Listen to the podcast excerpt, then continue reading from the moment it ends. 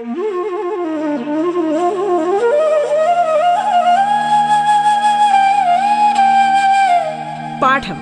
കേട്ടു പഠിക്കാൻ റേഡിയോ കേരളയിലൂടെ.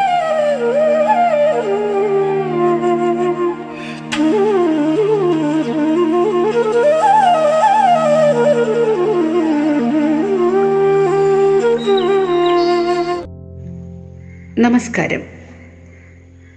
പാഠത്തിന്റെ ഇന്നത്തെ അധ്യായത്തിൽ ഞാൻ നിങ്ങളോടൊപ്പം ഭാവന ആർ കൊല്ലം ജില്ലയിൽ മയിലോട് ക്ഷേത്രപ്രവേശന സ്മാരക വൊക്കേഷണൽ ഹയർ സെക്കൻഡറി സ്കൂളിലെ ഫിസിക്കൽ സയൻസ് വിഭാഗം അധ്യാപിക. ഇന്ന് നമ്മൾ ഒൻപതാം ക്ലാസ്സിലെ ഊർജതന്ത്രം വിഷയത്തിലെ പ്രവൃത്തി ഊർജം പവർ വർക്ക് എനർജി പവർ എന്ന പാഠത്തിൽ കഴിഞ്ഞ ക്ലാസ്സിൽ പഠിച്ചതിന്റെ തുടർച്ചയാണ് പഠിക്കുന്നത്. വർക്ക് അഥവാ പ്രവൃത്തി അതിനെക്കുറിച്ചാണ് നമ്മൾ പഠിച്ചുകൊണ്ടിരിക്കുന്നത്. കഴിഞ്ഞ ക്ലാസ്സുകളിൽ പഠിച്ചത് എന്തൊക്കെയായിരുന്നു? നമുക്കൊന്ന് ഓർമ്മിച്ച് നോക്കിയാലോ? ഫിസിക്സിൽ പ്രവൃത്തി അഥവാ വർക്ക് എന്താണെന്നും പ്രവൃത്തിയെ സ്വാധീനിക്കുന്ന ഘടകങ്ങൾ അതായത് ഫാക്ടേഴ്സ് ഇൻഫ്ലുവൻസിങ് വർക്ക് അവ ഏതൊക്കെയാണെന്നും കഴിഞ്ഞ ക്ലാസ്സുകളിൽ നമ്മൾ പഠിച്ചിരുന്നു. പ്രവൃത്തി കണ്ടെത്തുന്നത് എങ്ങനെയാണെന്നും കൂട്ടുകാർക്കറിയാം. ഒരു പ്രവർത്തനം പ്രവൃത്തിയായി കണക്കാക്കപ്പെടുന്നത് എപ്പോഴായിരുന്നു? ഓർമ്മിക്കുന്നുണ്ടോ? ഒരു വസ്തുവിൽ ബലം പ്രയോഗിക്കപ്പെടണമെന്നും ബലം പ്രയോഗിക്കപ്പെടുന്ന ദിശയിൽ വസ്തുവിന് സ്ഥാനാന്തരം ഉണ്ടാകണമെന്നും നമുക്കറിയാം അല്ലേ? അപ്പോൾ മാത്രമേ പ്രവൃത്തി ചെയ്തതായി കണക്കാക്കപ്പെടുകയുള്ളൂ. പ്രവൃത്തിയെ സ്വാധീനിക്കുന്ന ഘടകങ്ങൾ ഫാക്ടേഴ്സ് അവ ഏതൊക്കെയായിരുന്നു? പറയാൻ കഴിയുമല്ലോ. ഏതൊക്കെയാണവ? ബലം അല്ലെങ്കിൽ ഫോഴ്സ് സ്ഥാനാന്തരം അല്ലെങ്കിൽ ഡിസ്പ്ലേസ്മെന്റ് ഇവയാണ് അല്ലേ? ബലവും സ്ഥാനാന്തരവുമാണ് പ്രവൃത്തിയെ സ്വാധീനിക്കുന്ന ഘടകങ്ങൾ. അടുത്തതായി പ്രവൃത്തി കണക്കാക്കുന്നത് എങ്ങനെയായിരുന്നു? അത് ഓർമ്മിക്കുന്നുണ്ടോ? പ്രവൃത്തി കണക്കാക്കാൻ രണ്ട് ഇക്വേഷൻസ് നമ്മൾ പഠിച്ചു.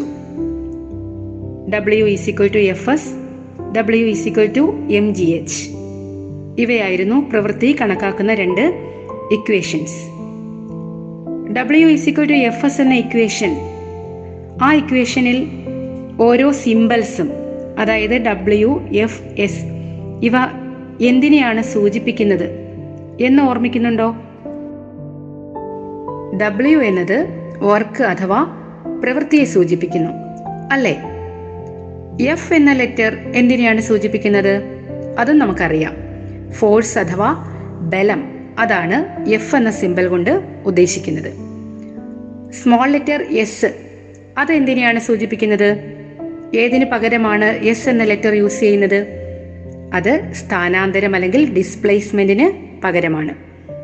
അപ്പോൾ W is equal to F S എന്ന സമവാക്യത്തിൽ ഓരോ അക്ഷരങ്ങളും ഓരോ സിമ്പിൾസും ഏതിനെയൊക്കെയാണ് സൂചിപ്പിക്കുന്നതെന്ന് നമുക്കറിയാം. മറ്റൊരു സമവാക്യം W is equal to M G H ഈ സമവാക്യം ഏത് സന്ദർഭത്തിലാണ് ഉപയോഗിക്കുന്നതെന്ന് ഓർമ്മയുണ്ടോ? വസ്തുക്കളെ ആ ഉയർത്തേണ്ടി വരുന്ന സന്ദർഭങ്ങളിലാണ് W equal to M G H എന്ന സമവാക്യം ഉപയോഗിക്കുന്നത്. ഇവിടെയും ഓരോ സിമ്പൽസും എന്തിനെയൊക്കെയാണ് സൂചിപ്പിക്കുന്നതെന്ന് നമുക്കറിയാം. ഡബ്ല്യു പ്രവൃത്തിയെയാണ് വർക്കിനെയാണ്.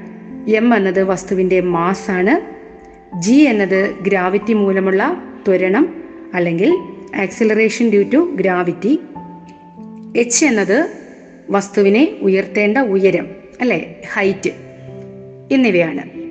ഇനി പ്രവൃത്തിയുടെ യൂണിറ്റുകൾ അതും നമ്മൾ പഠിച്ചു. ഏതൊക്കെയായിരുന്നു പ്രവൃത്തിയുടെ യൂണിറ്റുകളായിട്ട് ഉപയോഗിക്കുന്നത്? ജൂൾ അല്ലെങ്കിൽ ന്യൂട്ടൺ മീറ്റർ. ഈ രണ്ട് യൂണിറ്റുകളും പ്രവൃത്തിയുടെ യൂണിറ്റുകളായി ഉപയോഗിക്കാറുണ്ട്. പ്രവൃത്തി കണക്കാക്കാനായി ലഘു പ്രശ്നങ്ങൾ നമ്മൾ സോൾവ് ചെയ്തിരുന്നു. ഇന്നത്തെ പാഠത്തിൽ പ്രവൃത്തിയെക്കുറിച്ച് കുറെ കൂടി ഉയർന്ന തലത്തിലേക്ക് നമുക്ക് ചിന്തിക്കാം. നോക്കൂ നമ്മൾ ചെയ്യുന്നതും കാണുന്നതുമായ ധാരാളം പ്രവർത്തനങ്ങളിൽ ഒന്നാണല്ലോ. കിണറ്റിൽ നിന്ന് വെള്ളം കോരുന്നത്. എല്ലാവരും കിണറ്റിൽ നിന്ന് വെള്ളം കോരിയിട്ടുണ്ടാകുമല്ലോ അല്ലേ? ഈ പ്രവർത്തനം പ്രവൃത്തിയാണോ എന്ന് നമുക്കൊന്ന് നോക്കിയാലോ? കിണറ്റിൽ നിന്ന് വെള്ളം കോരുന്ന സന്ദർഭം ഒന്ന് ആലോചിച്ച് നോക്കൂ. എങ്ങനെയാണ് നമ്മൾ കിണറ്റിൽ നിന്ന് വെള്ളം കോരുന്നത്? കപ്പി ഉപയോഗിച്ചും കപ്പി ഉപയോഗിക്കാതെയും നമ്മൾ കിണറ്റിൽ നിന്ന് വെള്ളം കോരാറുണ്ട് അല്ലേ? കപ്പി ഇല്ലാത്തപ്പോൾ അല്ലെങ്കിൽ കപ്പി ഉപയോഗിക്കാതെ വെള്ളം കോരുന്ന സന്ദർഭം നമുക്ക് ആദ്യം പരിഗണിക്കാം. കിണർ നിറഞ്ഞു കിടക്കുന്ന അവസരങ്ങളിലും മറ്റും നമ്മൾ കപ്പിയില്ലാതെ തന്നെ വെള്ളം നിറച്ച ബക്കറ്റ് കയറുപയോഗിച്ച് വലിച്ച് എടുക്കാറുണ്ട്. അപ്പോൾ കയറിലൂടെ ബലം പ്രയോഗിക്കുന്നത് ഏത് ഡയറക്ഷനിലാണ്? കപ്പിയില്ലാതെ വെള്ളം കോരുന്ന സന്ദർഭങ്ങളിൽ നമ്മൾ കയറിൽ ബലം പ്രയോഗിക്കുന്നത് ഏത് ദിശയിലേക്കാണ്? മുകളിലേക്കല്ലേ? അപ്പോൾ വെള്ളം നിറച്ച ബക്കറ്റ് മുകളിലേക്ക് ഉയരുന്നുണ്ട്. ഇവിടെ ബലം പ്രയോഗിക്കപ്പെടുന്ന വസ്തു ഏതാണ്? അത് നമുക്കറിയാം. വെള്ളം നിറച്ച ബക്കറ്റാണ് ഇവിടെ ബലം പ്രയോഗിക്കപ്പെട്ട വസ്തു. ബക്കറ്റിൽ ബലം മുകളിലേക്കാണ് പ്രയോഗിക്കപ്പെടുന്നത്. വസ്തു ചലിക്കുന്നതും ഏത് ഡയറക്ഷനിലാണ്? അത് മുകളിലേക്ക് തന്നെയാണ് അല്ലേ? അതായത് ബലത്തിന്റെ ദിശയിൽ വസ്തുവിന് സ്ഥാനാന്തരം ഉണ്ടാകുന്നുണ്ട്. ഈ സന്ദർഭത്തിൽ ബലം ചെയ്ത പ്രവൃത്തി പോസിറ്റീവായാണ് പരിഗണിക്കപ്പെടുന്നത്. ഇതിനെ നമ്മൾ പോസിറ്റീവ് പ്രവൃത്തി അഥവാ പോസിറ്റീവ് വർക്ക് എന്നാണ് പറയുന്നത്. ബലത്തിന്റെ ദിശയിൽ തന്നെ ഒരു വസ്തുവിന് സ്ഥാനാന്തരം ഉണ്ടാവുകയാണെങ്കിൽ അത്തരം പ്രവൃത്തിയെ പോസിറ്റീവ് പ്രവൃത്തി അഥവാ പോസിറ്റീവ് വർക്ക് എന്ന് പറയും. അതായത് ബലവും സ്ഥാനാന്തരവും ഒരേ ദിശയിൽ തന്നെയാണെങ്കിൽ ആ ബലം ചെയ്ത പ്രവൃത്തി പോസിറ്റീവാണ് അതായത് പോസിറ്റീവ് വർക്കാണ് ഇവിടെ നടന്നത്. ഇനി നമുക്ക് കപ്പി ഉപയോഗിച്ച് വെള്ളം കോരുന്നത് എങ്ങനെയാണെന്ന് നോക്കാം. ഈ അവസരത്തിൽ കയറിൽ താഴേക്കാണ് ബലം പ്രയോഗിക്കുന്നത്. നമ്മൾ കപ്പി ഉപയോഗിച്ച് വെള്ളം കോരുമ്പോൾ കയറിലൂടെ താഴേക്കാണ് ബലം പ്രയോഗിക്കുന്നത്. ഇവിടെ ബലം പ്രയോഗിക്കപ്പെട്ട വസ്തു ഏതാണ്? അത് വെള്ളം നിറച്ച ബക്കറ്റാണ് അല്ലേ? വെള്ളം നിറച്ച ബക്കറ്റാണ് ഇവിടെ വസ്തു. ഇവിടെ വസ്തുവിന് സ്ഥാനാന്തരം ഉണ്ടാകുന്നുണ്ടോ? ഉണ്ടാകുന്നുണ്ട്. സ്ഥാനാന്തരം ഉണ്ടാകുന്നുണ്ട്. പക്ഷേ സ്ഥാനാന്തരം ഉണ്ടാകുന്നത് ഏത് ദിശയിലേക്കാണെന്ന് ആലോചിച്ച് നോക്കൂ. വെള്ളം നിറച്ച ബക്കറ്റ് മുകളിലേക്കാണ് ഉയർന്നു വരുന്നത്. അതായത് വസ്തുവിന് സ്ഥാനാന്തരം ഉണ്ടാകുന്നത് മുകളിലേക്കാണ്. അതായത് ബല പ്രയോഗിക്കപ്പെടുന്ന ദിശയുടെ എതിർ ദിശയിലാണ് ഇവിടെ വസ്തുവിന് സ്ഥാനാന്തരം ഉണ്ടാകുന്നത് അല്ലേ? ഇത്തരം സന്ദർഭങ്ങളിൽ ബലം ചെയ്ത പ്രവൃത്തി അറിയപ്പെടുന്നത് എന്താണെന്നറിയാമോ? അത് നെഗറ്റീവ് വർക്ക് അഥവാ നെഗറ്റീവ് പ്രവൃത്തി എന്നാണ് അറിയപ്പെടുന്നത്. Positive work negative work. ഇവ എന്താണെന്ന് മനസ്സിലായല്ലോ? കിണറ്റിൽ നിന്ന് കപ്പി ഇല്ലാതെ വെള്ളം കോരുന്ന പ്രവർത്തനം ഒരു പോസിറ്റീവ് വർക്കാണ്. കാരണം അവിടെ ബലത്തിന്റെയും സ്ഥാനാന്തരത്തിന്റെയും ദിശ ഒന്നു തന്നെയാണ്. അതേസമയം കിണറ്റിൽ നിന്ന് കപ്പി ഉപയോഗിച്ച് വെള്ളം കോരുന്നത് നെഗറ്റീവ് വർക്കിന് ഉദാഹരണമാണ്. കാരണം എന്താണ്? അവിടെ ബലത്തിന്റെ ദിശയും സ്ഥാനാന്തരത്തിന്റെ ദിശയും വിപരീതമാണ്.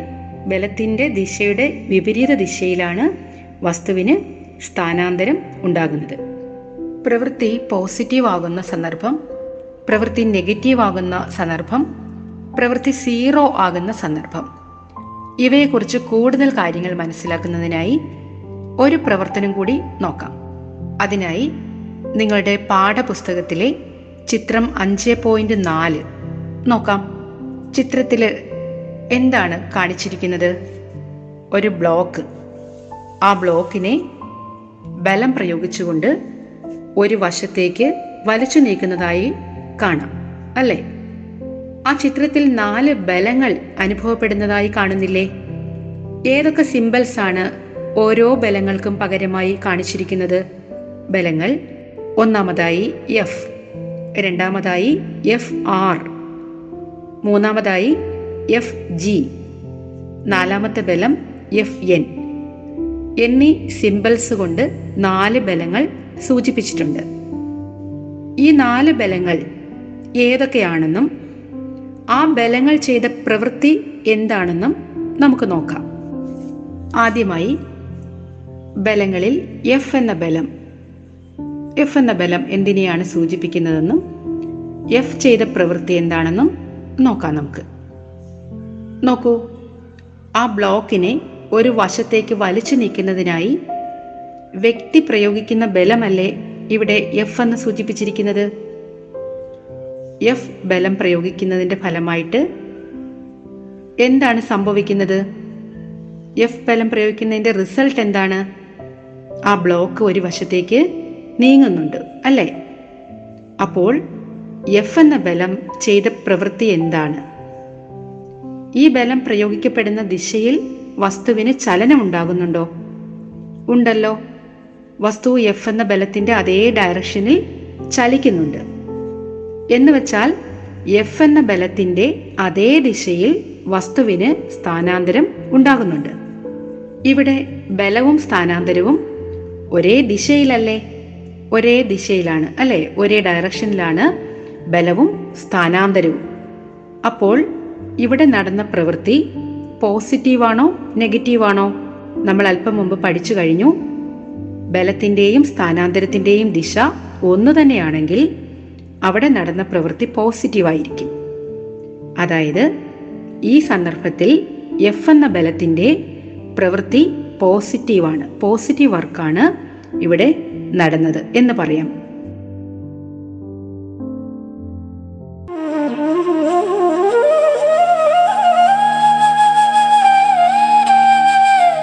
പാഠം കേട്ടു പഠിക്കാൻ റേഡിയോ കേരളയിലൂടെ.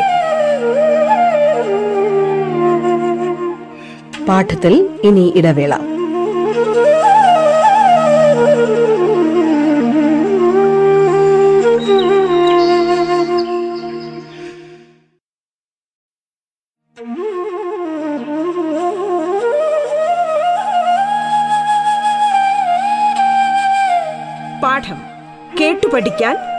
കേരളയിലൂടെ. തുടർന്ന് കേൾക്കാം പാഠം.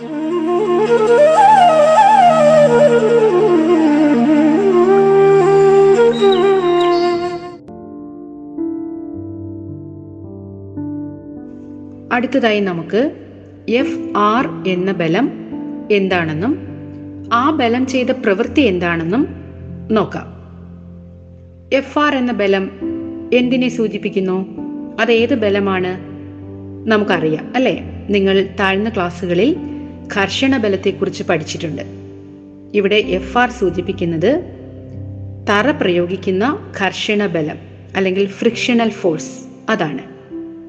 അതായത് വസ്തുവിന്റെ ചലന ദിശയ്ക്ക് എതിർ ദിശയിലായിരിക്കും എല്ലായ്പ്പോഴും ഘർഷണ ബലം അനുഭവപ്പെടുന്നത് അല്ലേ? ഇവിടെ ഘർഷണ ബലം എങ്ങോട്ടാണെന്നും അതേസമയം വസ്തുവിന്റെ സ്ഥാനാന്തരം എങ്ങോട്ടാണെന്നും ചിത്രത്തിൽ നിന്നും നമുക്ക് മനസ്സിലാകും. ഘർഷണ ബലം പ്രവർത്തിക്കുന്നതിന്റെ എതിർ ദിശയിലാണ് വസ്തു ചലിക്കുന്നത്. അതായത് ഘർഷണ ബലത്തിന്റെ എതിർ ദിശയിലാണ് വസ്തുവിന് സ്ഥാനാന്തരം ഉണ്ടാകുന്നത്. അപ്പോൾ ഘർഷണ ബലം ചെയ്ത പ്രവൃത്തി നെഗറ്റീവ് ആയിരിക്കുമോ പോസിറ്റീവ് ആയിരിക്കുമോ? തീർച്ചയായും നമുക്കറിയാം. ഘർഷണ ബലവും വസ്തുവിന്റെ സ്ഥാനാന്തരവും വിപരീത ദിശകളിലായതിനാൽ ഇവിടെ നടന്നത് നെഗറ്റീവ് വർക്ക് അഥവാ നെഗറ്റീവ് പ്രവൃത്തി ആണ്. അതായത് കർഷണ ബലം ചെയ്ത പ്രവൃത്തി നെഗറ്റീവാണ് നെഗറ്റീവ് വർക്കാണ് ഇവിടെ നടന്നത് അല്ലേ? ഇതിൽ നിന്നും നമുക്ക് മനസ്സിലായത് എന്താണ്? തറയിലിരിക്കുന്ന ഒരു വസ്തുവിനെ വലിക്കുമ്പോൾ ബലം പ്രയോഗിക്കുന്ന ദിശയിൽ വസ്തുവിന് സ്ഥാനാന്തരമുണ്ടായെങ്കിൽ ഈ ബലം ചെയ്ത പ്രവൃത്തി പോസിറ്റീവും തറ പ്രയോഗിച്ച കർഷണ ബലം ചെയ്ത പ്രവൃത്തി നെഗറ്റീവും ആയിരിക്കും. എന്നല്ലേ? അതായത് ഒരു വസ്തുവിനെ നമ്മൾ വലിച്ചു നീക്കുമ്പോൾ ബലം പ്രയോഗിക്കുന്ന ദിശയിൽ തന്നെ വസ്തുവിന് സ്ഥാനാന്തരമുണ്ടായെങ്കിൽ ആ ബലം ചെയ്ത പ്രവൃത്തി പോസിറ്റീവ് ആയിരിക്കും അതേസമയം തറ പ്രയോഗിച്ച കർഷണ ബലം ചെയ്ത പ്രവൃത്തി നെഗറ്റീവും ആയിരിക്കും. ഇനി നമുക്ക് എഫ് ജി എന്ന സിമ്പൽ ഉപയോഗിച്ച് കാണിച്ചിരിക്കുന്ന ബലം ഏതാണെന്ന് നോക്കാം. അത് ഗുരുത്വാകർഷണ ബലം അഥവാ ഗ്രാവിറ്റേഷണൽ ഫോഴ്സ് അല്ലേ? എഫ് ജി എന്ന സിമ്പൽ ഉപയോഗിച്ച് കാണിച്ചിരിക്കുന്നത് ഗുരുത്വാകർഷണ ബലമാണ്. വസ്തുവിൽ അനുഭവപ്പെടുന്ന ഗുരുത്വാകർഷണ ബലമാണ് അല്ലെങ്കിൽ വസ്തുവിന്റെ ഭാരമാണ്. അല്ലേ? ഇവിടെ എഫ് ജി എന്ന ബലം ചെയ്ത പ്രവൃത്തി എന്താണെന്ന് നോക്കാം. നോക്കൂ. എഫ് ജി എന്ന ബലം അനുഭവപ്പെടുന്നത് ഏത് ഡയറക്ഷനിലാണ് അത് താഴേക്കാണ്. വസ്തുവിൽ അല്ലെങ്കിൽ ബ്ലോക്കിൽ കുത്തനെ താഴേക്കാണ് ഗുരുത്വാകർഷണ ബലം അഥവാ എഫ് ജി അനുഭവപ്പെടുന്നത്. ആ ദിശയിൽ അതായത് താഴേക്ക് വസ്തു ചലിക്കുന്നുണ്ടോ? തീർച്ചയായും നമുക്കറിയാവുന്നതാണ് വസ്തുവിന് താഴേക്ക് ചലനം ഉണ്ടാകുന്നില്ല. അല്ലെ? വസ്തുവിന് സ്ഥാനാന്തരം താഴേക്ക് ഉണ്ടാകുന്നില്ല. അപ്പോൾ സ്ഥാനാന്തരം ഇവിടെ എത്രയാണ്? പൂജ്യമല്ലേ? ഇവിടെ സ്ഥാനാന്തരത്തിന്റെ അളവ് പൂജ്യമായതിനാൽ വസ്തുവിൽ ചെയ്യപ്പെട്ട പ്രവൃത്തിയും സീറോ ആയിരിക്കും. ഗുരുത്വാകർഷണ ബലം ചെയ്ത പ്രവൃത്തി സീറോ ആയിരിക്കും. അതായത് ഇവിടെ നടന്നത് സീറോ വർക്ക് എന്ന് അറിയപ്പെടുന്നു. നോക്കൂ എഫ് എൻ എന്ന ബലം എന്തിനെയാണ് സൂചിപ്പിക്കുന്നത്? അത് പ്രതിബലമാണ് അല്ലെ? ഗുരുത്വാകർഷണ ബലത്തിനെതിരായുള്ള പ്രതിബലമാണ് എഫ് എൻ അല്ലെങ്കിൽ നോർമൽ റിയാക്ഷൻ എന്ന് അറിയപ്പെടുന്നു. ഈ നോർമൽ റിയാക്ഷൻ വസ്തുവിൽ അനുഭവപ്പെടുന്നത് മുകളിലേക്കാണ്. അപ്പോൾ മുകളിലേക്ക് വസ്തു ചലിക്കുന്നുണ്ടോ എന്ന് നോക്കിയാൽ നമുക്ക് എഫ് എൻ എന്ന ബലത്തിന്റെ പ്രവൃത്തി ഏതാണെന്ന് മനസ്സിലാക്കാൻ കഴിയും. എഫ് എൻ എന്ന ബലം മുകളിലേക്കാണ് മുകളിലേക്ക് വസ്തു ചലിക്കുന്നില്ല. വസ്തുവിന് ആകെ ഉണ്ടാകുന്ന ചലനം എഫ് എന്ന ബലം പ്രയോഗിക്കപ്പെട്ട ദിശയിൽ മാത്രമാണ്. എഫ് എൻ എന്ന ബലത്തിന്റെ ദിശയിൽ വസ്തു ചലിക്കുന്നില്ല. അതായത് എഫ് എൻ എന്ന ബലത്തിന്റെ ഡയറക്ഷനിൽ വസ്തുവിന് സ്ഥാനാന്തരം പൂജ്യമാണ്. അപ്പോൾ എഫ് എൻ ചെയ്ത പ്രവൃത്തി എന്തായിരിക്കും? പ്രവൃത്തിയും സീറോ ആയിരിക്കില്ലേ? ഇവിടെ എഫ് എൻ എന്ന ബലത്തിന്റെ പ്രവൃത്തിയും സീറോ പൂജ്യമായിരിക്കും. അതായത് ഇവിടെ നടന്ന പ്രവൃത്തിയെ നമുക്ക് സീറോ വർക്ക് എന്ന് പറയാം. നമ്മൾ പോസിറ്റീവ് വർക്ക് അതുപോലെ നെഗറ്റീവ് വർക്ക് സീറോ വർക്ക് ഇവയെക്കുറിച്ചെല്ലാം ചർച്ച ചെയ്തു കഴിഞ്ഞു. പ്രവൃത്തി അഥവാ വർക്ക് അതിനെ നമുക്ക് പോസിറ്റീവ് വർക്കും നെഗറ്റീവ് വർക്കും സീറോ വർക്കും ഇങ്ങനെ മൂന്നായിട്ട് തരംതിരിക്കാം എന്നും അവയ്ക്ക് ഉദാഹരണങ്ങളും നമ്മൾ പഠിച്ചു കഴിഞ്ഞു. പ്രവൃത്തിയെക്കുറിച്ച് കൂടുതൽ കാര്യങ്ങൾ നിങ്ങൾ ഉയർന്ന ക്ലാസ്സുകളിൽ പഠിക്കും. പ്രവൃത്തി ഊർജം പവർ എന്ന പാഠത്തിൽ അടുത്തതായി നമ്മൾ പരിചയപ്പെടാൻ പോകുന്നത് ഊർജം അഥവാ എനർജി എന്ന പാഠഭാഗമാണ്. നമുക്ക് വളരെ പരിചിതമായ ഒരു പദമാണ് ഊർജം അല്ലേ? ഊർജം അമൂല്യമാണ് ഊർജം പാഴാക്കി കളയരുത് എന്നൊക്കെ നമ്മൾ കേൾക്കാറുണ്ട്. എന്തിനും ഏതിനും ഊർജം വേണം. രാത്രികാലങ്ങളിൽ വീടുകളിലും നഗരങ്ങളിലും വെളിച്ചം വേണം. വാഹനങ്ങൾ ഓടണം സസ്യങ്ങളും ജന്തുക്കളും വളരണം. യന്ത്രങ്ങൾ പ്രവർത്തിക്കണം. എന്തിന്? നമ്മൾ അലക്കിയിട്ട വസ്ത്രങ്ങൾ ഉണങ്ങുന്നതിന് പോലും ഊർജം വേണം. ഊർജമില്ലാത്ത അവസ്ഥ സങ്കല്പിക്കാൻ പോലും കഴിയില്ല നമുക്ക്. നമ്മൾ ജീവിക്കുന്നത് തന്നെ ഊർജത്തിന്റെ സഹായത്താലാണ് എന്ന് നിങ്ങൾക്കറിയാം. എന്താണ് ഊർജം ചിന്തിച്ചിട്ടുണ്ടോ? ഒരു വസ്തുവിനെ ഉയർത്തണമെങ്കിൽ പ്രവൃത്തി ചെയ്യണമെന്ന് അറിയാമല്ലോ. ഈ പ്രവൃത്തി ചെയ്യുന്നതിനായി നമ്മൾ പ്രയോജനപ്പെടുത്തിയത് എന്താണോ അതാണ് ഊർജം അതായത് പ്രവൃത്തി ചെയ്യാനുള്ള കഴിവാണ് ഊർജം പ്രവൃത്തി ചെയ്യാനുള്ള കഴിവിനെയാണ് ഊർജം എന്ന് വിളിക്കുന്നത്. പ്രവൃത്തിയുടെ അളവും ഊർജത്തിന്റെ അളവും തുല്യമായിരിക്കും. അതുകൊണ്ട് ഊർജത്തിന്റെ യൂണിറ്റും ജൂൾ തന്നെ ആയിരിക്കും. അപ്പോൾ ഏതാണ് പ്രവൃത്തിയുടെ യൂണിറ്റ്? ജൂൾ അല്ലേ? ഊർജത്തിന്റെ യൂണിറ്റും ഏത് തന്നെയാണ്? അതും ജൂൾ തന്നെയാണ്. നമ്മുടെ നിത്യജീവിതത്തിൽ വിവിധ പ്രവർത്തനങ്ങൾക്ക് വിവിധ ഊർജ രൂപങ്ങൾ നമ്മൾ പ്രയോജനപ്പെടുത്തുന്നുണ്ട്. ഏതൊക്കെയാണ് ആ ഊർജ രൂപങ്ങൾ? നമുക്കൊന്ന് പറഞ്ഞു നോക്കാം.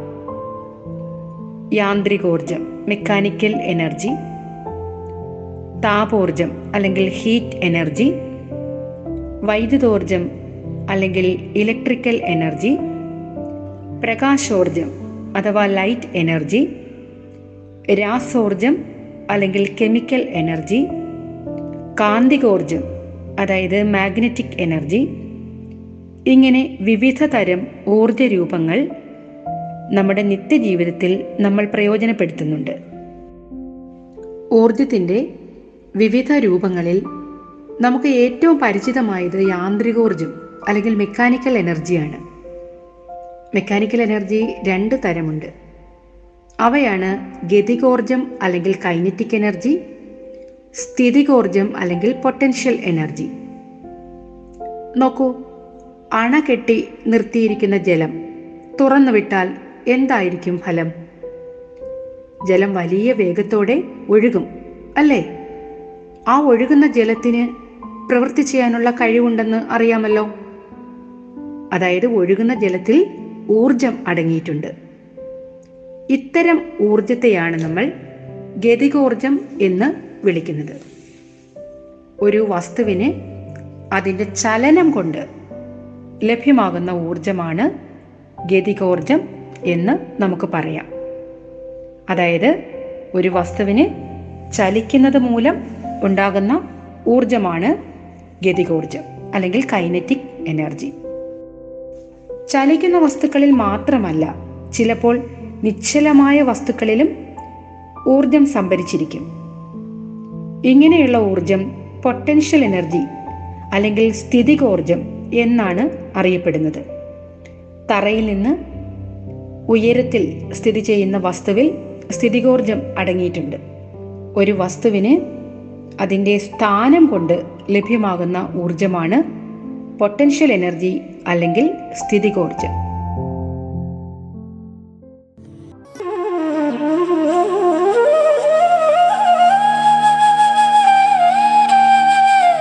പാഠം കേട്ടു പഠിക്കാൻ റേഡിയോ കേരളയിലൂടെ.